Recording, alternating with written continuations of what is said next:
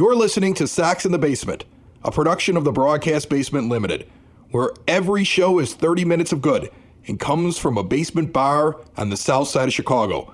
Pull up a stool, pour a cold one, and join us right now for Sox in the Basement. Heard everywhere podcasts can be found and always at soxinthebasement.com. Ed, Chris? I hate you. What? I hate your fantasy baseball team. I hate your dumb luck. I hate your guts. I hate you. Okay. Let, let me just explain everybody this. We're, we're playing in this fantasy baseball league. I ha- I am so close to the to the highest scoring team in the league that I'm off by like 20 some points. And I go into the final day against Ed on Sunday. And I've already been just beaten down by Zach Gallen having the worst start in like years by this guy on my fantasy team. But I should be able to win. And then Shohei Ohtani somehow gets a start that he wasn't projected to get on Sunday. And then he goes out and he just kind of, you know, does Shohei things, and you beat me by a couple of points. I'm three and four towards the bottom of the standings. You're sitting up at the top. There's barely any difference between our two teams, except the fact that you have a horseshoe lodged straight up the behind.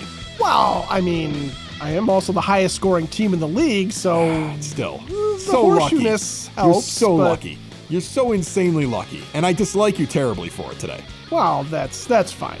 The only thing that's making me feel better is that the White Sox are winning games. And I'm not going to get super giddy, do cartwheels, and start printing playoff tickets like some people are, but it is nice to see them win more games than they lose. I think they're 11 and 8 right now in the month of May, going into this Guardian series. And 11 and 8 is good. It's three games over 500. It is good. It's not what you need to be for the month of May, though. If you finish the month of May three games over 500, because of what you did to start the year, you are still in a massive hole. It's nice to go to the ballpark and have fun, and you you may get more wins than losses from this point on. But I look at the last nine games here of May, and I say, win six of them.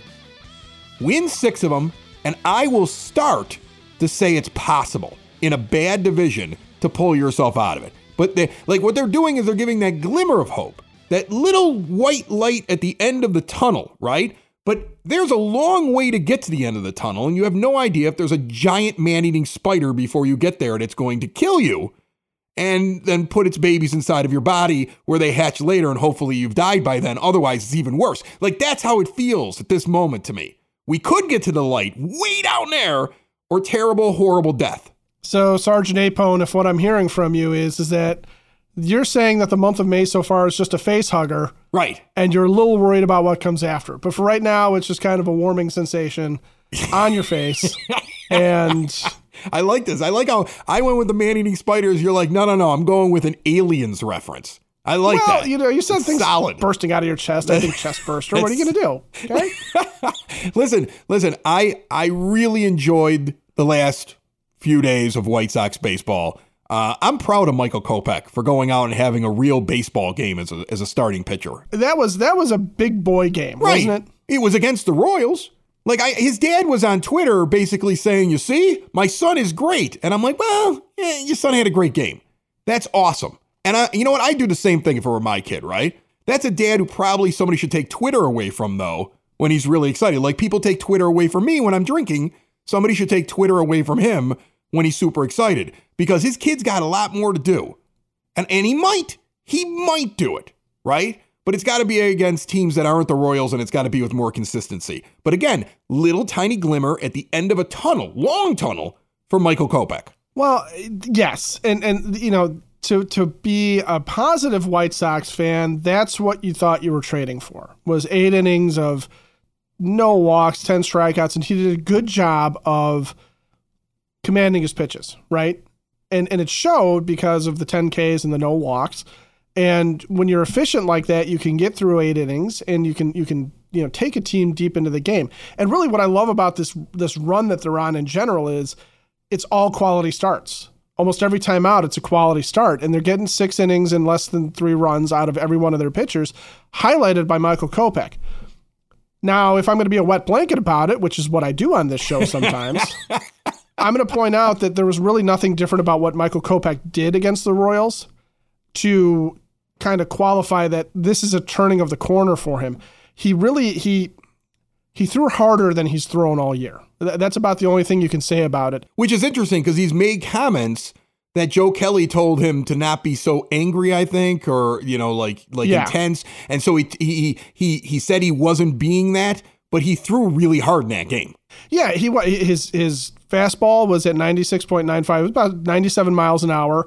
Uh, he had only done that once earlier this year against the Rays. Uh, the the changeup was even a little uh, you know a little harder up there, but the slider was the big one, right? That that's it's it's it's gotten progressively harder as the years worn on. Uh, he even put a little bit more on the curveball when he used it. So he was definitely, and, and maybe he's not going out there and pitching angry. Maybe he's not trying to throw hard, which is important for a pitcher. You can't try and and throw hard and have control, right? A, a guy with an arm like Kopech needs to just sort of let his stuff work for him here's where it gets for me a little bit of a all right, take it with a grain of salt. Uh, the whiff percentage on his pitches in that game 33.33% on the slider, uh, 21.74% on the four seam fastball. The curveball was actually low. The changeup didn't get any whiffs. Uh, the problem with that is, is that his previous season high on the slider was 20%. The previous season high on the fastball was 17%. So basically, what happened is the Royals swung and missed a hell of a lot more than anybody else he's faced this year. And there's really nothing he did differently other than throw just a touch harder. And I think you just have a bad Royals team that a guy like Kopech needs to go out and dominate when he does go out there. So that's the good sign. The stuff is there. But if you're if you're expecting him to do this again in his next start, he's going to need guys to swing and miss an awful lot. That's all I'm saying. I hope he goes on. He throws a perfect game next start just to make you feel bad right? Me too. Do you think I'd be upset about that? Then his dad's on Twitter tagging us. And he's like, What do you think now? Like, I would love that. And I'd be like, Mr. Kopech, please come on the show and let's talk about this. no, I don't want to do that. Look, I'm not mad at the guy at all for going on Twitter and like defending his son. Like I said, I'm a dad and I would be immediately, I'd be yelling that. That's why they should take the phone away from me and somebody should take, the, you know, the phone away from him. Like, let your kid go out and be a, a grown man in his Major League Baseball career because it's not travel sports anymore, big guy. Because, I mean, think about that also. Look at the pressure. Like, dad's in there saying, What? He's doing like the Twitter thing where you throw your arms out go, What do you think now? Like, that's what he's doing. And it was the Royals. And I, am very, very happy for Michael Kopech. And, and up until the point where Michael Massey completely ruins his, his perfect game bid. Was it a perfect game or a no hitter at that point? Perfect. It was a perfecto at that point. And and and Massey ruins it, which of course I now have to hide the fact that I went to Brother Rice because everybody hates Brother Rice because he went to Brother Rice and he ruined the perfecto. But up until that moment, I'm sitting in a bar with one of my buddies and I'm like, this is this is amazing what he's doing out there right now, and I'm pumped about it. And I think that's that's a point that that I think everybody needs to remember here. There isn't such a thing as there's haters out there, and now the haters have to all be quiet because they were wrong. No, no, no, no, no. People who are critical of the team are allowed to be critical of the team when the team is bad. And there's still plenty of holes. Like, I'm going to continue to be critical of this front office because, much like how the front office looked at Ricky Renteria a few years back and said, You're not the guy to finish this off because we don't think you're a championship manager. The front office is not a championship front office top 10 payroll. And even if they go on a run and get back in this thing and somehow, you know, finish a couple games over 500 in a weak division and make it into the postseason as the AL Central, uh, you know, winner, and then whoever happens puncher's chance in the postseason, they're not the, the front office that finishes it off because it doesn't change the fact you didn't have enough pitching depth. You haven't developed enough talent down the minors, minor leagues. Look, Clevinger's on the on the shelf and we're bringing up a guy that I'm like, oh, I don't know. Jesse Scholten. Right, exactly. Root for the team, but don't let those guys off the hook. For more on the Michael Kopech start, and it's funny, that should be a regular thing that we're not celebrating so much. Let's bring in the Sox nerd.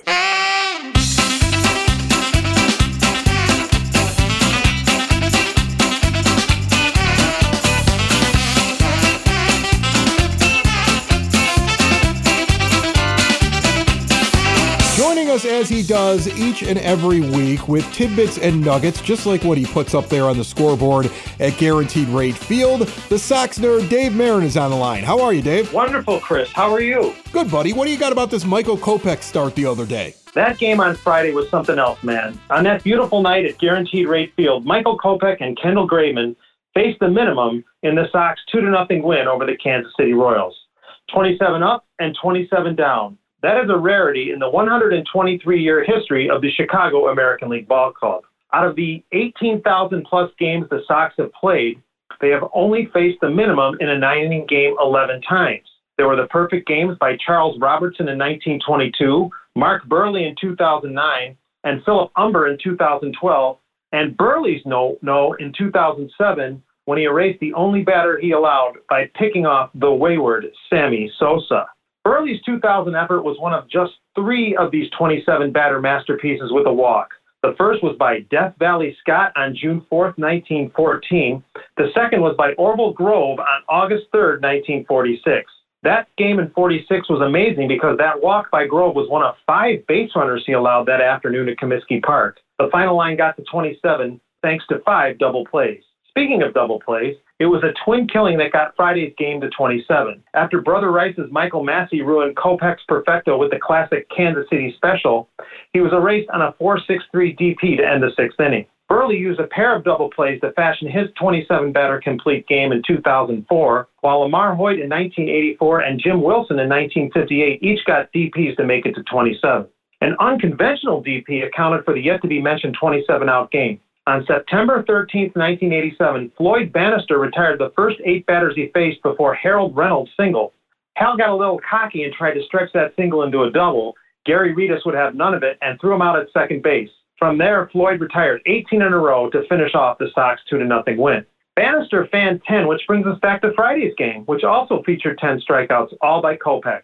Graveman pitched the final frame, giving the Sox their only combined effort in games of this nature and just the ninth overall out of 106. It shouldn't surprise you that Seby Zavala was behind the plate Friday. That night, Zavala added to his all time Sox lead by catching his fourth combined one hitter. Now, my zinger. We've all been waiting with bated breath for Andrew Benintendi's first home run. Heading into the series in Cleveland, Benintendi has not homered in 185 plate appearances. That is a long way from the club record, which is 700. In 1952, the great Nellie Fox went 700 plate appearances without hitting a home run. The last White Sox regular to go through a season without a homer was Scott Podsednik, who went to the plate 568 times in 2005 without hitting a homer. Of course, Scotty Pods hit two homers in the postseason, emphasizing the fact, Chris, that we should never, ever stop believing.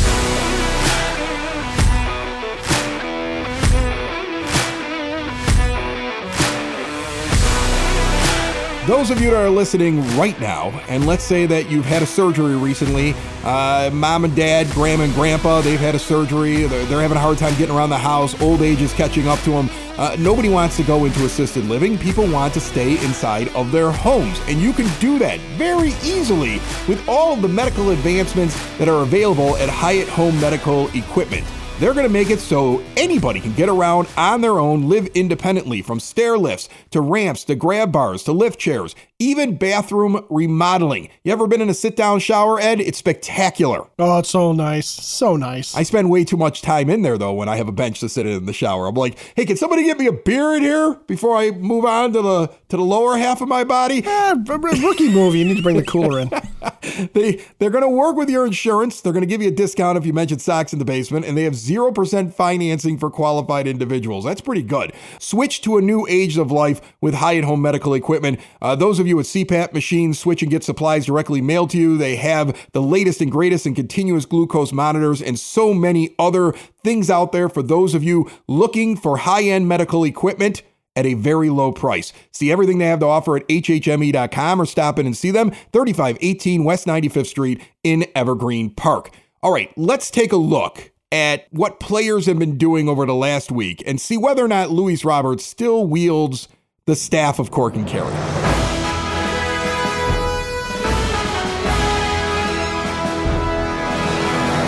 The mythical staff that White Sox players who are atop the mountain, they're like a wizard. They are they are standing there atop the mountain shirt flapping in the breeze, in muscles the breeze. rippling, lightning behind them, lightning. horses afraid, a, a, a, delicious hamburger in their hand, they, a cold beer next to them. right, they're they're having a good time pregame and postgame there at 33rd and Princeton. Uh, by the way, they're the uh, proud sponsors, but the staff is what I want to get to here. Yes, the mythical staff. Luis Robert has been wielding it for a while as the best player on the White Sox. There's a lot of candidates. Luis Robert is he's still he's still doing okay. okay. He's just doing okay. Yeah, I know. It, listen, you got to be the best if you're wielding the staff. Like Joe Kelly right now is not only on fire coming out of the bullpen, but he's yeah. doing that cool stuff with the delays and everything. He's giving out advice to young pitchers, and they're taking it, and they're having great games against the Royals. Like I mean, like like he's he's doing it. Uh, Kendall Graveman is on fire right now out Kendall of the Graveman's, bullpen. Yeah, he's on he's on a roll. This is his this is one of his best stretches of his career. And, and it feels like a lot of people that we've criticized are on their best stretches over the last couple of weeks. So we're just going to keep criticizing because that's that's how I see it. That's my that's how I feel. Like I feel like I have an influence. It's that weird Tiger Town thing, if you've ever seen that movie. Like the idea that somehow yes. we have some sort of influence, so we have to continue to do it so they keep winning. Because in the end, that's all I want. I just want them to keep winning because I love the team so much. And, and you have Lance Lynn is you know his last two starts have been great. Lance Lynn has looked spectacular. I don't know whether or not that holds up all year, but he could be wielding the staff of Cork and Kerry. And Michael Kopech, it was one start. I don't think I'm giving it to him just quite yet. If he had the perfecto, I think we would have had to give it to well, him. if he had the perfecto, there's, there's no doubt about it. You do something like that, the staff gets handed to you, and you get to celebrate with it. I right. mean, it's it's it's just yeah. Uh, Jake Burger though over the last seven days, 409. 818 slugging, 1227 OPS. A guy who is 10 home runs on the season. He's the only person close to Luis Roberts 13 and not not anybody on the team is close to those two guys who can be moved around the lineup anywhere. He bats second, he bats eighth, he bats in the middle of the lineup and it doesn't seem to affect him in any way whatsoever.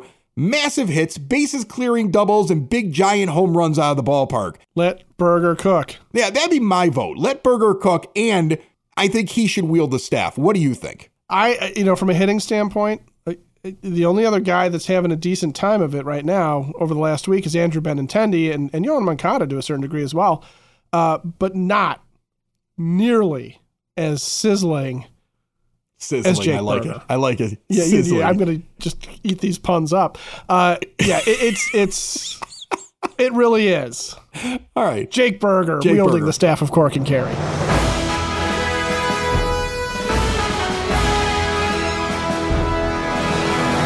Jake Burger has wrestled the staff away from Luis Robert. And he is a big ball of muscle, as they say, yes. so that doesn't surprise me. And he now stands atop a mountain with lightning in the background with that glorious mustache that he has. Remember, Dylan Cease busted out the uh, the mustache, and look at the season he had last year. I think this entire team should have uh, Honestly, spectacular mustaches. Jake Burger with the mustache. If there was a guy on that team that apparently just needed to have, I mean, Cease's mustache looks good. Yeah. He's a handsome man with a mustache. Yeah. Jake Burger with a mustache just absolutely makes perfect sense. A little bit of facial hair can make a big difference. Like I just saw the Netflix special on Conor McGregor, and they show like the old footage of him when he's just got pimples on his face and no facial hair.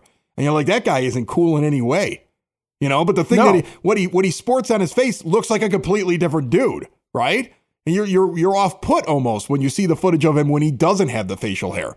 So I think Burger and the stash, uh, they should be married because he's killing it right now. He looks good in it, even when he wears that silly hat that they put on when they hit a home run. It, it looks. I think it looks better with the hat on with the mustache. frankly, no, the whole thing just comes together. All right, the staff of Cork and Kerry can be uh, wielded by Jake Burger. By the way, there's award-winning burgers over at Cork and Kerry at the park in the shadow of the ballpark at 33rd and Princeton. The proud sponsors of the podcast for fans by fans, Sox in the basement. Uh, remember, uh, pregame for everybody. Bring the kids in there. Get them some food. Enjoy the atmosphere before you go into the game fill up the bellies before you go inside and, and have to look around and try to find what you're going to eat. You can take care of that right away after the game, hang out post game, let that parking lot clear out, and have a beer with fellow White Sox fans at 33rd and Princeton, Cork and Kerry at the park eat a burger from the staff of Cork and Kerry, and then watch a burger wield the staff of Cork and Kerry. It works out perfectly. So I look at this schedule coming up, and I look at three in Cleveland, and then we got three in Detroit, and then we got three at home versus the Angels. And like I said, I want six and three. I think anything no, less. Four, four in Detroit, actually. Oh, yeah. No, no. Is it four? It's four. It's four in Detroit. Oh, man. All right. So uh, 10 games left. I'm going to get greedy. Instead of going six and three, I want seven and three. Seven and three. Yeah, let's go 70% here. Let's I want go. seven and three. That's what I want. I want two out of three, two out of three, and a three out of four. That's what you got to do at this point of the season. In fact, you need to sweep people. Look what the Astros did. I just saw this thing like, look at the Astros. They're climbing back into the race. Well, they won 10 out of 11 or something crazy like that. Right, and, and that's that's all it takes. Right. You have to go on a run to make up for your bad your bad run. You have to do that at some point. Like winning series is a minimum. No more splits. You have to win basically every series the rest of the way, and you got to sweep every once in a while. You gotta you gotta step on their necks and break them every once in a while. Like if you win the first two games of a series and it's getaway day on day three, normally you get the rest of you guys. You you don't get that luxury. You guys gave away that luxury back in April, so you don't get that luxury now. You have to go out and you have to win that game too. You can never let off on the gas here, and that'll be you know what if if you do go on one of those magical runs like the Nationals a few years back and these records are very similar to when the Nationals were really down and they go back and they end up winning. You know, didn't they win the they won the World Series that year, right? Yeah, they, they started off really badly and they came back around and they ended up winning it. Right, yeah. exactly. If you want to have that, kind, now they also had some incredible pitching at the top. And we've seen some good Uh, pitching yes. here, but we haven't gotten to that incredible level yet where I'm like, it's the same thing. But you know, you never know. Puncher's chance once you make it to the postseason. And a long way before we can even start talking about that. A long way. But that's that's how it that's how it happens. You have to get on these crazy runs. Go seven and ten, and then don't take your foot off the gas. You got three against the Tigers, the second, third, and fourth of June at the rate, and you got to win that series. And you got to beat up on them because June gets scary then. The Yankees are a winning organization. That's a tough series. Yeah, everybody's like, oh, they're down. They're down because of the No, division they not play in. anymore. They're not down. And you got to go to New York. And, and that's a scary place for White Sox teams to go to. I mean, I remember in 05, that was when you started to believe that they actually had something because they were able, able to go to New York and do well when you normally didn't Right. see that. Okay. The Marlins are an over 500 team. They're not they're not a slouch team. So you're going to get them at home. Then you got to turn around and go out west. And that is a tough thing for this White Sox franchise to do every year. And you got to go play in LA against the Dodgers. And then you get the Mariners, who, even though they're not having the greatest of years, it's West Coast. Still a really good team. and they're a good team. And then you get the Rangers when you come home and the Red Sox. They're good. Okay. And and the Angels, like I'm expecting them to win a series against the Angels, but you're gonna have to go back out west again against the Angels to finish off the month of June. June is a rough month. And so when you look at the hole you have dug, and you look at what you have coming up here, 10 games here to finish off the month, and then the first three to kick off June, the next 13 games. Those are the 13 games where you got to get yourself back. I mean, you better be five under 500, I think, at that point. If you want me to start saying, all right, that light at the end of the tunnel got bigger. And I kind of believe a little bit now because the division is staying down. You got to leapfrog those two crappy teams in front of you because the Guardians are not are well under 500 and and and Detroit is under them. Well, this is your moment. This is it. This is where you can make up for everything. I love the attitude coming out, but this is at this point I'm not getting sucked back in at unless they show me something. Like I'm not gonna I'm not gonna put my heart out there and have it get hit with a hammer again. I'm waiting on this one. You you call me in two weeks and you tell me, look at this, they did what you said they needed to do. All right, now I'm back in there. Then, then you suck me in somehow. I'm I'm back in.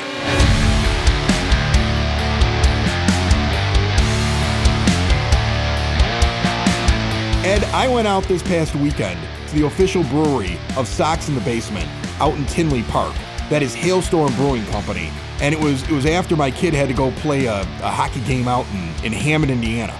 So I was like, all right, on the way back, we got to stop at the pool store because I opened up the pool this weekend. First time I've ever done it. And I was so nervous. And somehow, somehow, yeah, I actually did it right. Nothing exploded, nothing burned down. Yeah, somehow I didn't light the pool on fire because that would have been the way that things normally go for me. The, the pool would have been on fire and people would have been like, how is that possible? Because it's filled with water. And I would have just kind of shrugged and said, eh, it's me. But anyway, on the way back, I said, let's stop off at Hailstorm. And I'm so happy I did it. First of all, we tried out the Scratch Kitchen. We got the blackened chicken flatbread, which is spectacular. And then we got the pork belly sliders, which everybody at the table, everybody at the table sat there and said, This is the best thing I've had in a long time. It- it's nuts.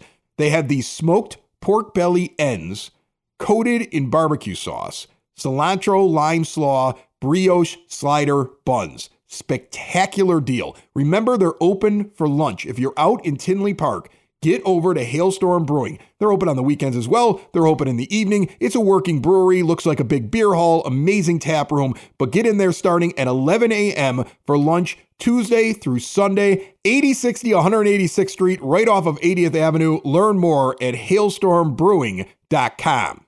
Are you worried about Tim Anderson? I know we've talked about him a lot, but I mean, we're talking about a guy that while they're winning a bunch of games, hit 217 with a couple of errors. He's up at the top of your order, and his on base percentage this week was 217 because he hit 217 and it was five singles and, and no walks while he's up there. And, and, and I'm looking at this guy and I'm hearing things like because of the injury, he, it's kind of altered his swing a little bit. And this goes back to something we've talked about before with this team. Like if a guy's not 100%, you know, is it is it right to still give him the spot in the order that he's used to? Is it right to still have him playing every day? That also speaks again to the depth and the issues with the team that are not going to go away no matter how many runs they go on with the front office that really shouldn't be there anymore and probably shouldn't have been there when the season started. But like that's a concern for me when I see a guy who everybody else seems to be clicking and he can't get off the snide.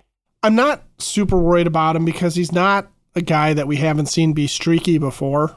Uh, you know, th- th- there's something to be said about just being in a bit of a slump. I, Luis Robert Jr. is still having a tremendous season, you know, it, and lately has been much, much better.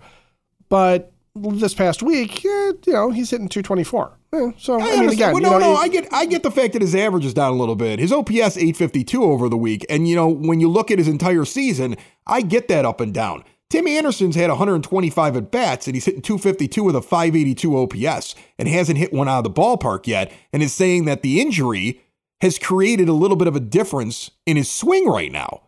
That that's, I mean, that's a little bit different. It's not like he's just streaky. I think the eyeball test backs that up. That that there's something he's not. He doesn't look like Tim Anderson. He doesn't look like Tim Anderson in the field at the plate on the base pass. He looks like a guy who is fighting something. But to get your point about this being a depth issue, that's what this the problem is. I, look at look at what happened Sunday. Hanser Alberto somehow hurts himself making trying to make the safe sign as he's trying to leg one out, right? and, and, and ends up having to come out of the game. That's so White Sox. that is just such a White Sox injury. So White Sox. So incredibly White like, Sox. There's no other team that that happens to. There just isn't. Yeah. There's not a team in the world that that happens to except the White you Sox. You are third string second baseman who is pressed into a starting role because of injuries, hurts himself trying to tell the umpire he's safe can, when, by can, the can you imagine. Can you imagine Tony La Russa still managing the team, talking in the postgame? We're going to talk to him about that whole throwing his arms out thing. I mean, that's just not how you're supposed to be playing. And you know, you got to if you if you have respect for the game, that injury doesn't happen. Like some kind of BS like that is what we'd be listening to. Even right though now. guys have been, even though guys have been doing that for right 50 years. I do it when I, I play mean, 16 in softball because I'm trying to convince people that I'm actually safe because I'm slow. Yeah. guys have been doing that forever. I, Rickey Henderson did that all the time. I'm sure.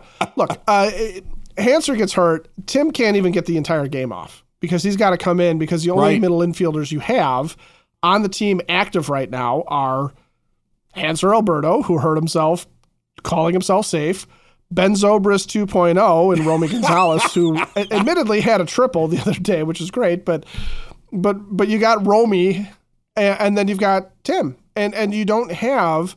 I- uh, Elvis isn't active right now. He's he's on the IL, so you don't have him. Okay, so look, if you, if you look at it and you say even injured, he's he's the best option we have, and maybe that's how you feel. He's the best option we have. All right, fine, he's the best option you have, but is he still the best option to be up at the top of your lineup, getting the most amount of at bats? Like that's the thing that gets me with the whole burger thing. Like I like the fact that it looks like they just. I mean, do you think they trust him? Is it a good thing or a bad thing in terms of what they feel about Jake Burger that he's moved around everywhere over the last week? I, you know, there, there's you could look at it pessimistically and say that they don't know what to do with him, right? And they don't know where to put him. I tend to look at that. I think Pedro's the kind of manager. Just this is based on feeling and nothing else, I, really. But I think Pedro's the kind of manager that when he finds a guy that he trusts, he's going to look at matchups and figure out where he wants that guy based on where he thinks the runs are going to come from. I mean, that makes sense because he's been doing that with Benintendi, and Benintendi is somebody he's known for a long time. So that's somebody he trusted. Like that's somebody he wanted brought Right. in. So that, I think that would back that up. But okay, now, so you have a guy in Burger that you can move all over your lineup. You you you you have different people, different pieces that he's starting to figure out where he can put them. My only question, I'm not saying you lead off Jake Burger, but what I'm saying is your hottest hitter sometimes you're batting eighth and he's getting less at bats per game because he's not at the top of the order.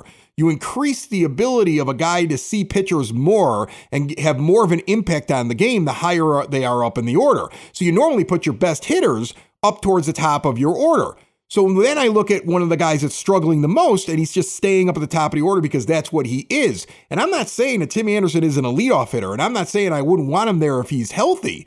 But I wonder, is he healthy enough to be the leadoff hitter right now? Do you really want to give him the most at bats per game the way that he's playing since he came back from injury and really for the entire season? See, and I, I think if he's really hurt and if it really is impacting his swing, then yeah, I'd put him down eight or nine and not because he's a bad player, not because he's worthy of a demotion, not because the team's trying to trade him, not for, for any other reason, just then Andrew Benintendi maybe makes more sense at the top against most right-handed pitchers right now. So do you think they'll do it? That's the question. Do you think they'll actually do it? Or do you think that that's something where they say if we move him out of that li- that lineup space? Because I I just have this impression watching the guy and watching how he plays and listening to him talk that there might be a fear that, well, if we move him out of there, then that's going to get into his head and he's going to be upset. Well, there's a right way to, to do this. You know, do you just demote him one day and he finds out by looking at the lineup card? No, you don't do that. Do you go to the guy like a couple of adults and sit down and say, look, this is obviously bothering you. I need you to work on it. Uh, you know, we're going to get the offense going at the top of the, the, the lineup. I'm going to put, you know, I'm going to put Andrew up there. I'm going to put Burger up there, whatever you're going to do. I'm going to put you down further in the lineup until you get healthy, or if you need to go back on the IL when you know when Elvis gets back, we'll do that. Whatever you need to do, but I'm not doing this because you're bad. I'm doing this because I don't want. I want to take the pressure off of you, right? And I want it to be something where Anderson sits there and goes, "Yeah, I understand." That's the ideal circumstance, right? And that's what you hope goes on. But will will it be something that Pedro goes to him and sits there and says, hey, this is this seems to be the best move for the team. And Anderson said, "They go, no, I'm a leadoff hitter. That that's what I am. I'm the leadoff hitter on this team. I'm not going to do anything other than that." That's a possibility too. And then you got to make a decision. Do you want the guy going into a mental funk, which we have seen in the past, and hope that the physical sorts itself out and he finds a version of his swing that works? Or do you just sit there and say, I'm the manager, I'm putting you down there, figure it out, and you know, and and and the the kind of the the the slow dismissal of Tim Anderson continues probably out in the world because they look at it and go, well, he's been demoted, now he's sulking, blah blah blah. I think that if they're not winning more than they're losing right now, they probably had that conversation already, right? Like eh, like if you're winning and the lineup is working for more wins than losses, then you're almost kicking the can down the road, and that's probably the worst thing to do. Because think about it this way, and I, and I, and we'll leave with this thought Imagine if they made decisions proactively on this team that they they probably could have lessened the amount of I don't know falling off a cliff that occurred in April if you would have just identified some of the problems quicker and the guys that needed to be moved out of roles quicker and I don't know, maybe listen to a podcast that was saying it for two weeks before you even started addressing the problem. Yeah, I mean, but I mean, like, like, think about that. If they could have, if they could have addressed it quicker, instead of being ten games under 500, you might be six under right now, and you might go on this run that we're looking at with this schedule and be at 500 or very close to it, and really be feeling like we're in this thing. You have to identify the problems and be proactive. You can't sit around and wait until the team starts losing more games than they win and then go have the conversation with them. Don't you think? Like, if you really need to win every single game you possibly can from here on out, then feelings don't matter. It's whatever's best on that given day, and you you move forward almost cutthroat wise. Like you you have to just be you have to be just ruthless in your decision making because you're trying to get every possible win you can. Sox in the basement. Sox in the basement. Sox in the basement. Sox in the basement. Heard everywhere podcasts can be found and always on soxinthebasement.com.